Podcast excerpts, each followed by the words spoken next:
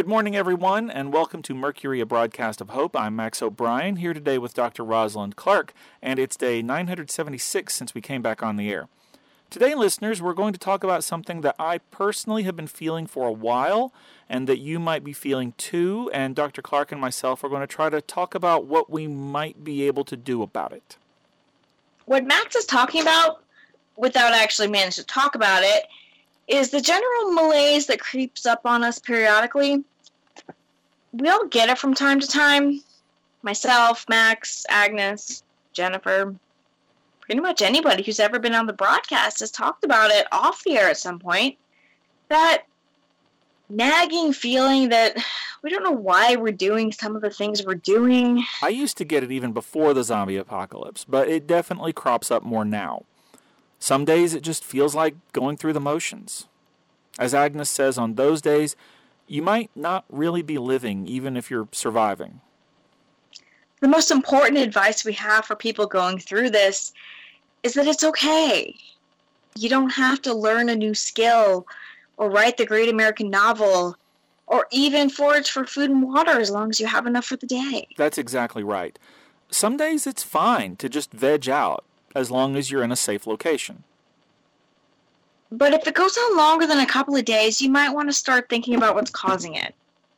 It's totally fine to need a break from the day to day of living in the zombie apocalypse. But it's not healthy to take an extended break.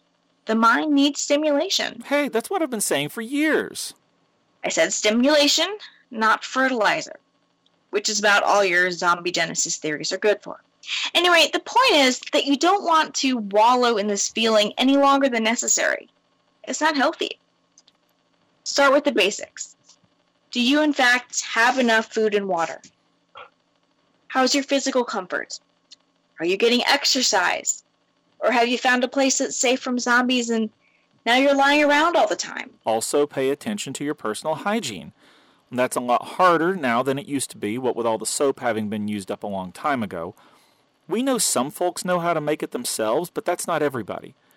Try to find some clean water and at least rinse off, and maybe scrub a little to get the bigger clumps of dirt off. It's not the same as soap and water, and it might not be the hot shower that we've all been craving for the last three years, but it's better than nothing, could be invigorating, and the best part is that you know you won't be attacked by a zombie while you're doing it because they won't follow you into the water. If you're living or traveling alone, consider trying to find someone to be with, at least for a little while. Exchange news, talk about your own survival experiences, or just talk about whatever's on your mind. We're social creatures, and even if you're the kind of person who prefers to be alone most of the time, occasional social contact is still good for you. You know yourself best, so take that advice into your own personal experience and act accordingly. But I think if I were here at the station all by myself without Agnes or Max, I'd have a really hard time with the isolation. But all of this advice aside, I think the most important thing you can do when this feeling overtakes you is to start with forgiving yourself, especially if you normally consider yourself kind of a go getter. Nobody can be on all the time, and self care takes lots of different forms. Pay attention to what your body is telling you and make sure that part is in order, and then start listening to where your mind wants to go and adjust accordingly. Sometimes we just need a little idle time to recharge the old mental and emotional batteries. The zombie apocalypse hasn't gotten less stressful over time. Just because we've adapted to the new normal, the second new normal, and whatever number new normal we're on now, doesn't mean those adjustments or transitions were easy. They take a toll on us and we say it a lot on this broadcast be gentle with yourself. Sometimes that's easier said than done. Listeners, yesterday afternoon was one of those days for me. I didn't know what to do with myself. And today is shaping up to be like that too.